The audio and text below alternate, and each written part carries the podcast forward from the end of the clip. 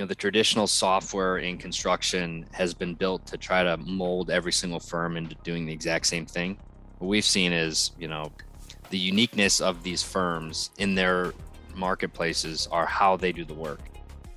Hello innovators. I'm todd wyatt and welcome to the bridging the gap podcast presented by applied software. You're invited to join our mep and construction innovation adventure with a mission to propel this great industry forward my guest today is Bob Armbruster, President and CEO of Spark Business Works. Bob was recently selected as a 40 under 40 leader by the Grand Rapids Business Journal. Spark is recognized nationally for helping firms build and adopt technology solutions that result in practical innovation. Welcome to the show, Bob. Thanks for having me, Todd. Excited to be here. Yeah, absolutely. So, first off, I always like to start with how you got into the construction industry orbit to begin with. Yeah, I know, and I've you know I've listened to some of you know a lot of your episodes, and and most people you know their their journey is like I was on a job site for all these years at a at a high school, or my dad brought me on as a kid, and yeah, I'm thinking, oh man, you know the first time I was on a job site was uh, when a client brought me on there, and, and, had I had to go find shoes to wear because I uh, I didn't have any steel toe uh, boots, so. Uh, yeah, I mean, my journey in construction started later in my career. It was, it was a lot of software um, and technology. And then it wasn't until one of my clients um, that I was consulting with, helping them, they said, Hey, you got to look at some of this stuff. And, uh, you know, got me on a job site. And then it was just like, wow, like this is like, this stuff is impacting people on the daily, um, on their daily lives at work, helping them be safer. I mean, just that first job site tour really made me realize like the impact and the the opportunity that's out there with technology in this industry. And so, yeah, mine was when I, when a client finally brought me on there and said, "Here, let's show you how this stuff's actually being used in the field." And that was a that was a big um, big step there for me in in the construction industry. Nice. I'm I'm similar. I don't have a background in construction before I, I came to applied software. Yeah. I remember because that that first time I was on that site, the, the person that gave me the tour, they they looked at me and they said, "You see what that guy's doing over there?" And they were all like, you know something was going on and i'm like i don't know it looks fine to me you know looks, looks good. And i guess he was you know not tied off and he was you know three stories and the end you know they're like it was it was very interesting to see the stuff that they can see and uh it's it's amazing so. Nice so i i also hear that we have something else in in common and that is that you have four young kids at home. I do. Yeah so my fourth is is actually on the way. All right. How is it going to so four for you you're just as crazy as we were. you know, after the second one, the fourth, it kind of just raises himself. Yeah. So we have four boys. Um, and I think we stopped using baby gates after the second. And, you know, once the third, you know, ran into everything, you know, the fourth, you know, basically the fourth just kind of follows the other three. So we don't really have to have to do much uh, from like the, there's no helicoptering like you were on maybe the first couple. Uh, so yeah, you'll be you should be just fine. Um, but yeah, four is wild, but at least now you're back to even numbers, and uh, you know when you're riding roller coasters, everyone will have someone to sit next to. So my my second is a girl, and then I have boys one and three. But my third born, he, he's a mess. He's he's hysterical, but a mess. He thinks he's just as big as the oldest. Yeah, yeah. The third, uh, our third is yeah. It's uh, you know, there there'll be bruises that show up and we're like, that looks awful. When did that happen? And they're just like, I don't know. It's just like, what is going on? That's fun. Just just along for the ride. Yep. That's awesome. So, well, let's dive into our topic and really want to start with the technology adoption piece. So, how do you ensure a good, healthy adoption when introducing a new tool or a new process? Yeah, I mean, in in construction, I mean, we we speak about it a lot. I mean, it is it is the most challenging environment. Well, maybe space is worse, but I mean, you have right in the winter it's cold, it's it's rainy. You have environments that are are changing, uh, dusty, dirty, um, and then you have a user group that maybe isn't always the most technology savvy um, but are extremely good at what they do um, and can see technology as, maybe a hindrance in certain cases. And so you have very difficult environment. You can have very difficult users in certain cases. Um, and you know, here we are in a in a business where we're trying to help these types of companies adopt technology. Um, and so yeah, so we've we've found lots of different things in uh, that help. Uh, the number one thing is if you look at maybe the stuff that's happening in Silicon Valley years ago, user-centered design and and just things of that nature that that now to most people in technology may be five to ten years old those are kind of the practical things that need adopted in construction being one of the, the laggard industries. Uh, so what we see is is the fundamental principle around user-centered design which is understanding how a user is going to use technology and what they need to do in their in their daily life um, and stakeholder alignment. So not sitting in a room in the back office or and drafting up some new solution and then just throwing it on the field teams but actually talking to the field teams why aren't you using the current tool? Hey what what does work? You know what does your day look like? That type of empathetic technology approach of understanding the user is what we see as probably the number one way to reduce the majority of the risk in a technology um, adoption in, in construction interesting so maybe expand on that a bit and why and how should technology leaders think more like a software company, like what you were just talking about? Yeah, I mean that's it right now. I mean, when you look at um, the the traditional, um, you know, the traditional software in construction has been built to try to mold every single firm into doing the exact same thing, almost like, uh, you know, like uh, like a you know quickbooks or something that they're like oh we're going to build this software once and then every every mechanical contractor is going to be able to use this because it, has all the core stuff there. What we've seen is you know the uniqueness of these firms um, in their marketplaces are how they do the work. Um, and so a lot of that software can't just be deployed to any single mep out there um, and so what we've seen um, is you know clients really taking a step back, looking at their business, looking at their users, um, what are they trying to accomplish, how they perform their work, uh, and then trying to configure their business in, in, in doing so and, and using what tools are out there.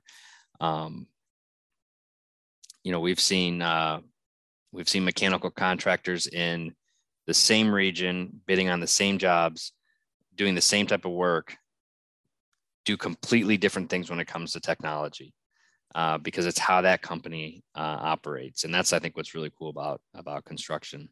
Yeah, so I think technology is so integrated in with culture, and how you use and leverage technology tells so much about a company's culture and the mindset that they have.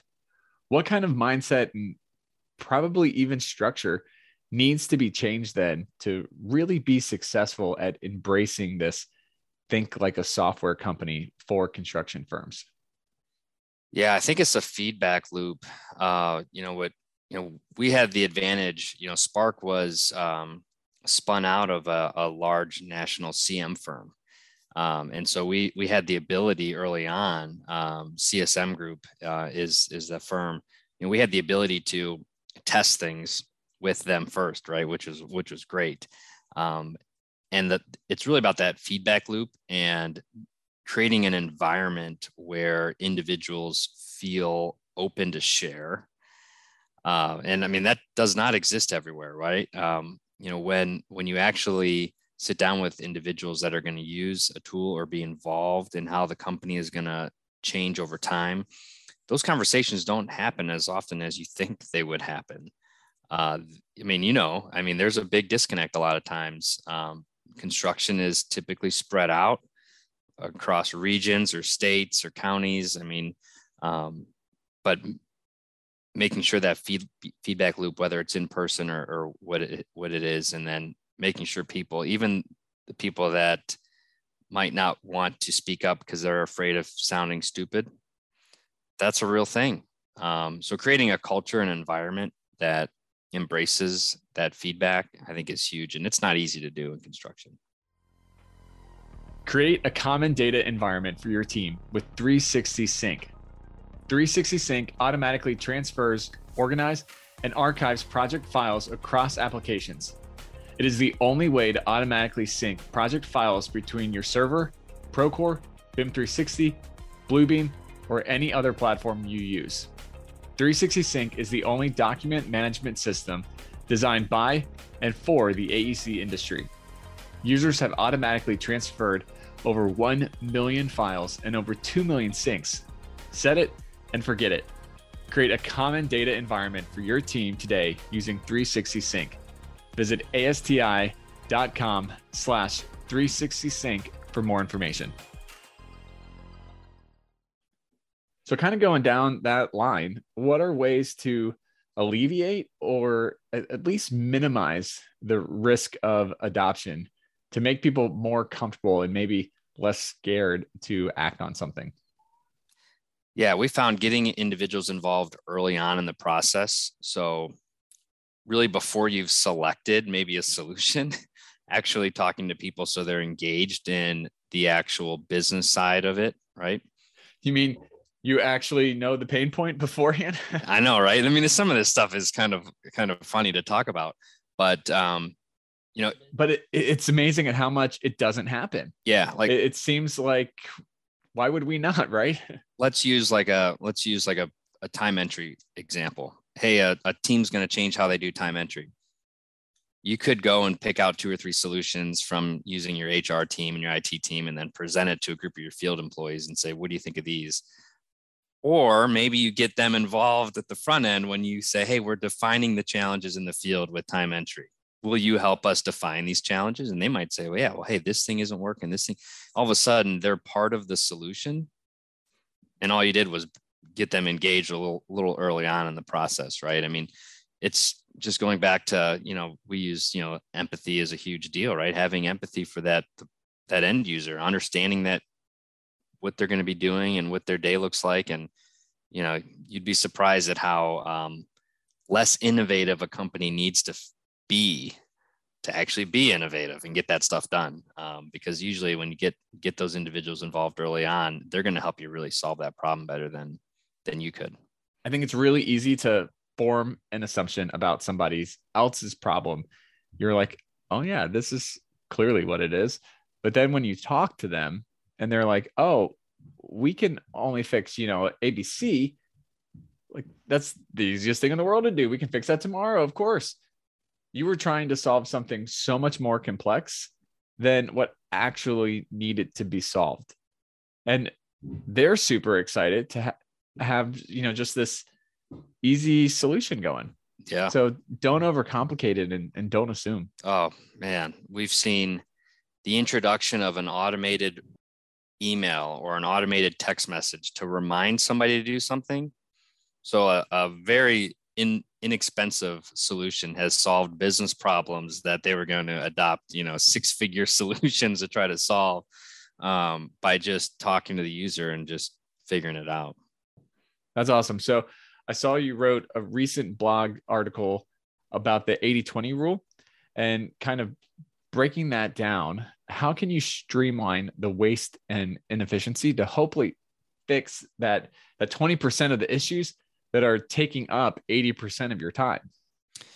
Yeah, I mean, we we talk about that a lot about, you know, what are the uh, you know, what are what are those things on your list that if you do are going to be the domino effect, right? Um, and the same thing happens uh, in technology for for our clients. We see a lot. Um, it, it goes back to also knowing what that what that five year plan is. I mean, the the business side of things, um, I think is is kind of that next piece, right? You got the user centered focus on on solutions but then the next piece is really the, the business side of it um, and what we've seen too often is is people don't look out far enough um, and so they're just really short term um, and then they end up having to just adjust adjust tweak change and then all of a sudden you just get bloat or you get you know a lot of technical debt if um, and so understanding that that long-term vision on, on what's happening in the needs of the organization today and then also several years from then will help them um, really kind of maybe hone down the feature set um, and then less is more right? So the the 80-20 thing um, is really most software that we see uh, and, and solutions people are pretty overwhelmed with. Um, and so kind of dialing all that back and maybe not trying to adopt every single module in a solution from day one like start small um, you know start with one module in a small team. Don't roll something out to the whole company at some you know cutover point um, where you're burning all the all the boats behind you and you're stuck and you're you know like there's no out. I mean that's like the the highest risk thing you could you could do right? Um, and and most of the failures seem to happen in, in those cases. Um, and I'm sure there's people listening I'm speaking to the choir right? But it's very tempting to just try to hey we're going to do this thing we're going to do it one time and let's try to make this thing huge. That increases cost it increases timeline increases risk. Um, but say, hey, we want one team to try this thing out, and we're going to dial down the the modules way down. So it's just one. I mean, that's the process that that we've seen works is starting small, and then making changes as you're getting adoption. Um, because you never get it right the first time, right? So, so who then should have a, a seat at the table in this implementation process to be able to have a, a really good cross section of the company and getting input, but but not so big that you're talking about a death by a thousand voices. Right.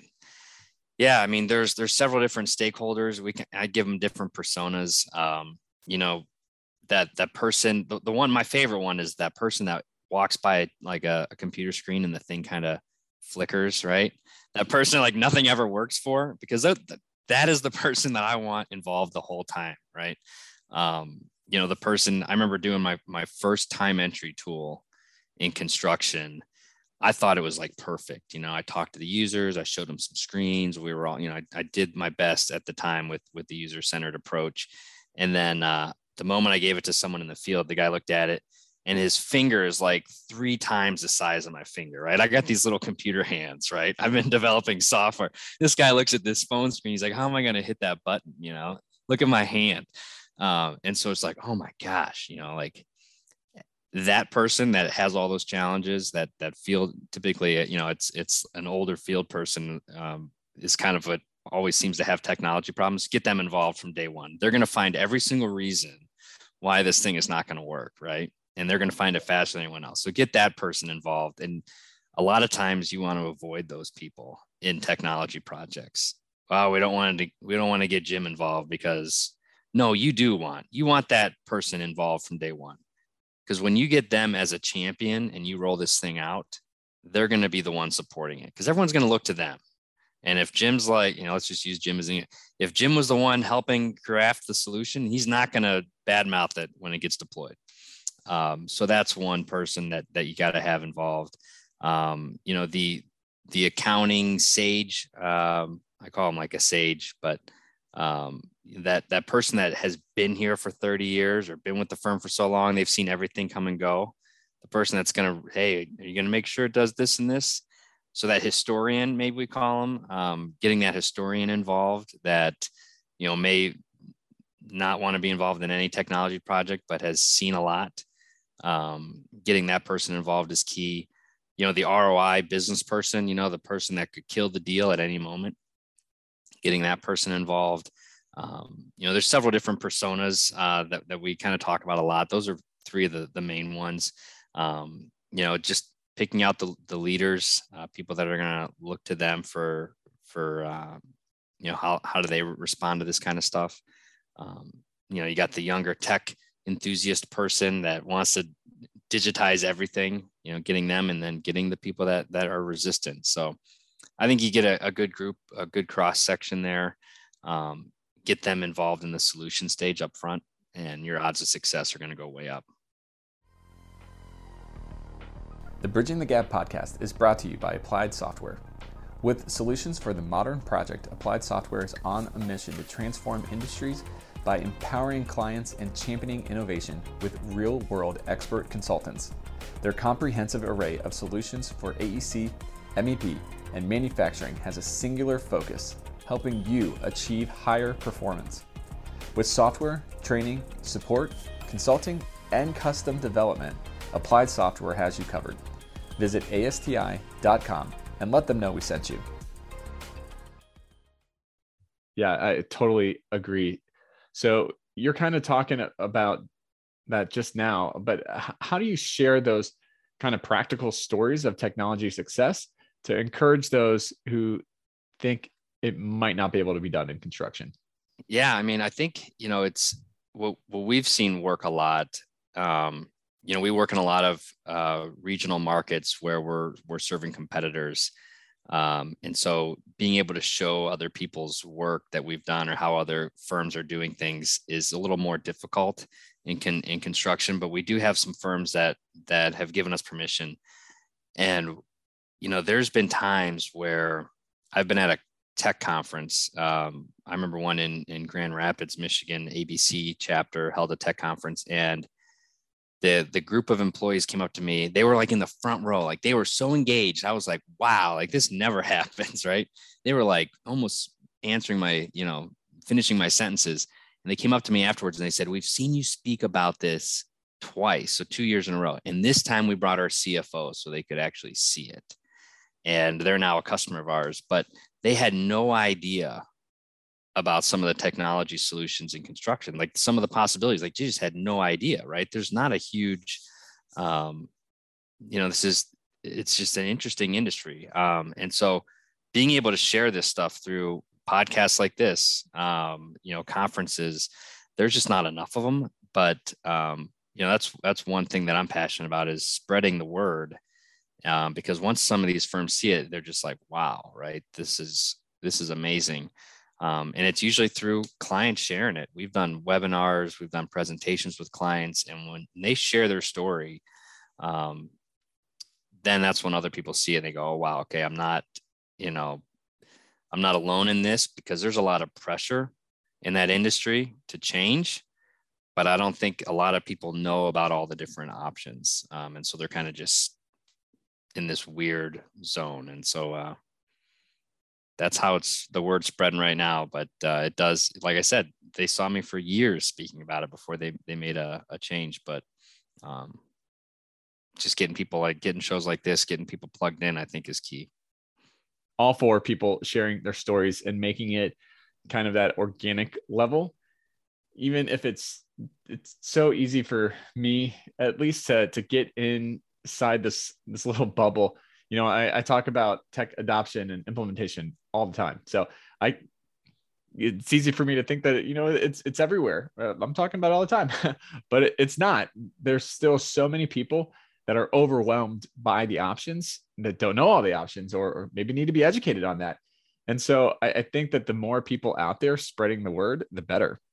Yeah i mean it is yeah it is it is not like you know, I, I was in startups and and Silicon Valley type stuff, you know, 10 years ago, right? And there's thousands and thousands of books and articles and, and blogs and podcasts. And I mean, there's just eh, you compare that type of industry and, and that kind of thing to the construction technology, and, and there is, I mean, it's going to be great to watch because it's all it's going to eventually get built up and and uh, it's pretty cool. I think it's got I think the industry um, has a you know the their perception of not wanting to change is not accurate.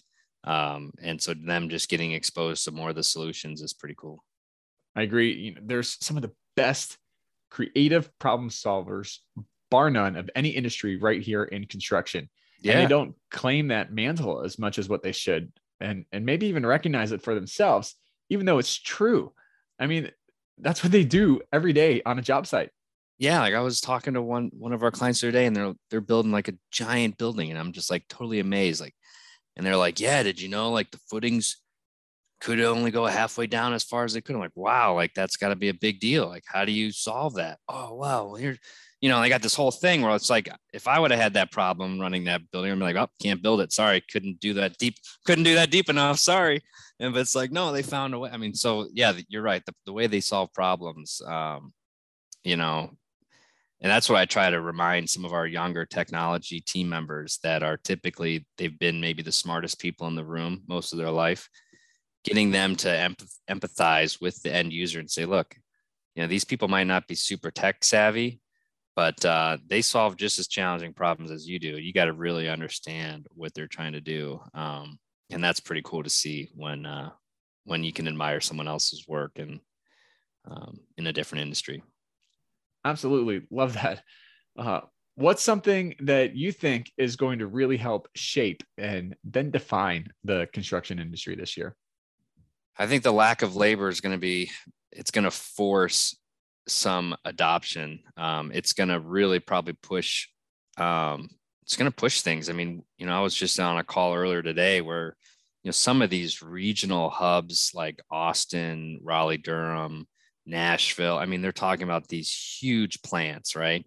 And you hear about the size and the scope, like what Tesla's doing and Samsung's doing. It's like they're building all these chip plants. Like, who's going to build all that? I mean, I know they want to spend 40 billion on that building, but everyone's already busy. like, like who's going to build it, right? So, you know, it's going to be very interesting to see the innovations. And I think because of that constraint, it's going to force companies to try new things, right? So it's going to be, it's going to be a really cool, innovative next few years.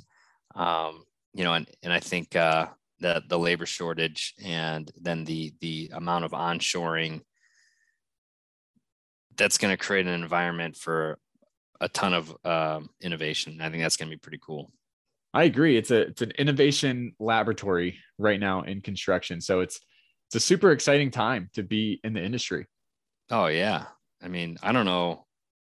I'm sure there has been times, but I mean, this kind of industry with this type of technology and this these kind of funds, I mean, I don't know. That's kind of like a once in a lifetime moment. If innovation is going to be one of the main themes impacting the year, what's not going to change with technology for the next couple of years? And and then maybe what's something younger tech professionals are missing? Man, that's a good one. I think the business side of technology um, is not going to change. Uh, you know, when I uh, speak to a lot of, you know, I'll, I'll talk to a lot of people's um, kids or you know, maybe they're graduating high school. Hey, what should we do? Should I be a programmer? Should I go into business? What, you know, what should I do? I always tell them like, if, if, you know, if they're, if they're really excited about technology, understand the business side of it, right? Because um, the one thing that's really cool about the construction industry that I like is that, you know, they don't just waste money on anything, right? Like their their whole industry is about reducing waste, right? So, um, you know, so a lot of the, the projects we talk about, like there is a ROI built into that, right? Like you're not going to invest most of these firms. Obviously, there's firms that have R and D budgets and they're trying different things, but uh, the the privately held, you know, middle market firms are not just blowing money on stuff, right? There's a business side of it, and so understanding that hey, we're not trying to do something fancy. Uh, this has to work, and here's how we're going to track whether it works is key. And I think that's one thing that won't change, right? Um, is the business side of technology uh, in construction at least. Uh, they are not going to just waste money without an ROI or a path to one. So I think that's one thing that we know um, that I feel is not going to change, which is good. I love that piece. That's a good piece. Something to set a firm, solid foundation on to think through with tech. Yeah, I mean, you can see a lot of uh, a lot of construction technology startups that that I've I've spoken to or, or been on the other side of a sales call with. Um, you can tell the ones that are backed by maybe VC funds that don't really know the industry because they're outrageously priced with no clear ROI, and they're and so it's just it's kind of I mean it, you almost feel bad for them because I'm like good luck you're never going to find a middle market construction firm that's going to spend hundred thousand dollars a year on, on that because you can't you can't communicate how that's going to save them or help them make more than a hundred. Um, and so that's I mean it's it's pretty apparent. Um, but there's uh, the ones that are, are pricing it right and they're they're focusing on the business side and the ROI. They're they're having a lot of success. So behind you, you have a big sign that says "Make it matter." Yeah, what's the story there? Yeah, so I'm actually in, uh, you know, so CSM Group. That's that's the construction firm that that we um, were were part of, and uh, you know, I'm at their their headquarters in Kalamazoo. We just had a big meeting, um, and yeah, so each of each of their uh, breakout rooms, you know, has some stuff on the wall. uh, whether it's about safety or, or leadership. Um, we have one that says always be available, you know, client centered, um, you know, make it matter. You know, one of the you know core values we we try to look for is people that just love what love what you do, right, um, and have fun, and that comes across to clients. And so, yeah, just having having stuff on the wall to remind you what you're doing here. I mean, especially in in today's marketplace, you know, talent can can go anywhere, um, and everyone has a choice. And so, trying to make a fun environment and, and know that you're making a difference every day, I think is is key. So we we have some nice stuff on the wall to remind people of that. I love stuff to help center everybody back into the meaning and and the purpose. That's great. Definitely. So h- how do people find out more information and and connect with you? Yeah, so um, you know, sparkbusinessworks.com uh, is our is our website. Uh, you can find me on LinkedIn, um, and yeah, we publish a lot. We speak a lot. Um, you know, we we look up to podcasts like this, uh, and we're, we're excited to be on them and continuing to spread the word about uh, the innovation and, and what's possible in construction technology uh, to the ones that I think need it the most. So nice. Well, Bob, last question for you. What does innovation mean to you? Yeah, in, innovation. Wow, what does it mean to me? Um,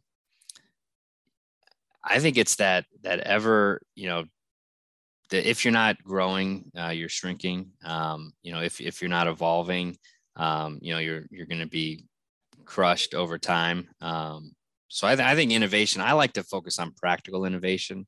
Um, you know, the the back of the napkin ROI innovation. Um, I think it's it's just steady progress, and I think team members look for that. You know, no one wants to be at a firm that that doesn't change.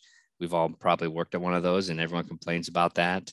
Um, so I think innovation is just constantly looking forward into the future and and making decisions on on the tools and people that help help you get there. About companies that don't change, but then change too drastically, and you're going to get some people bristling there as well too. Yeah. So I think it's really important to to kind of find that line and and maybe push the envelope a little bit, but where people are ready to go with you as well. That is a that is a steady balance because I've been on I've been way too far over that line saying why isn't anyone else coming over with me? Come on, guys, don't you want to go over here?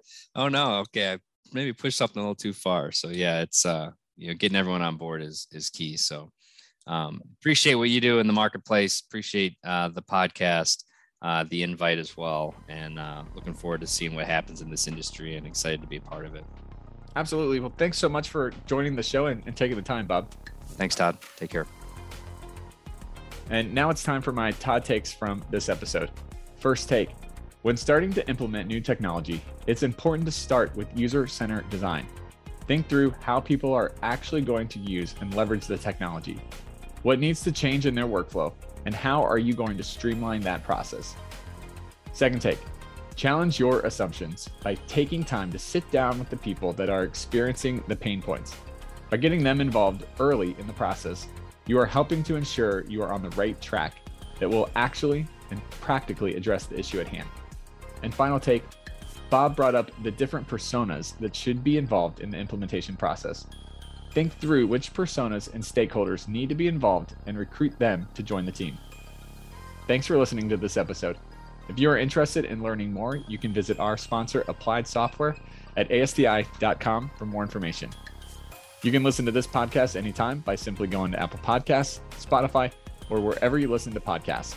Also, be sure to check out our website, bridgingthegappod.com.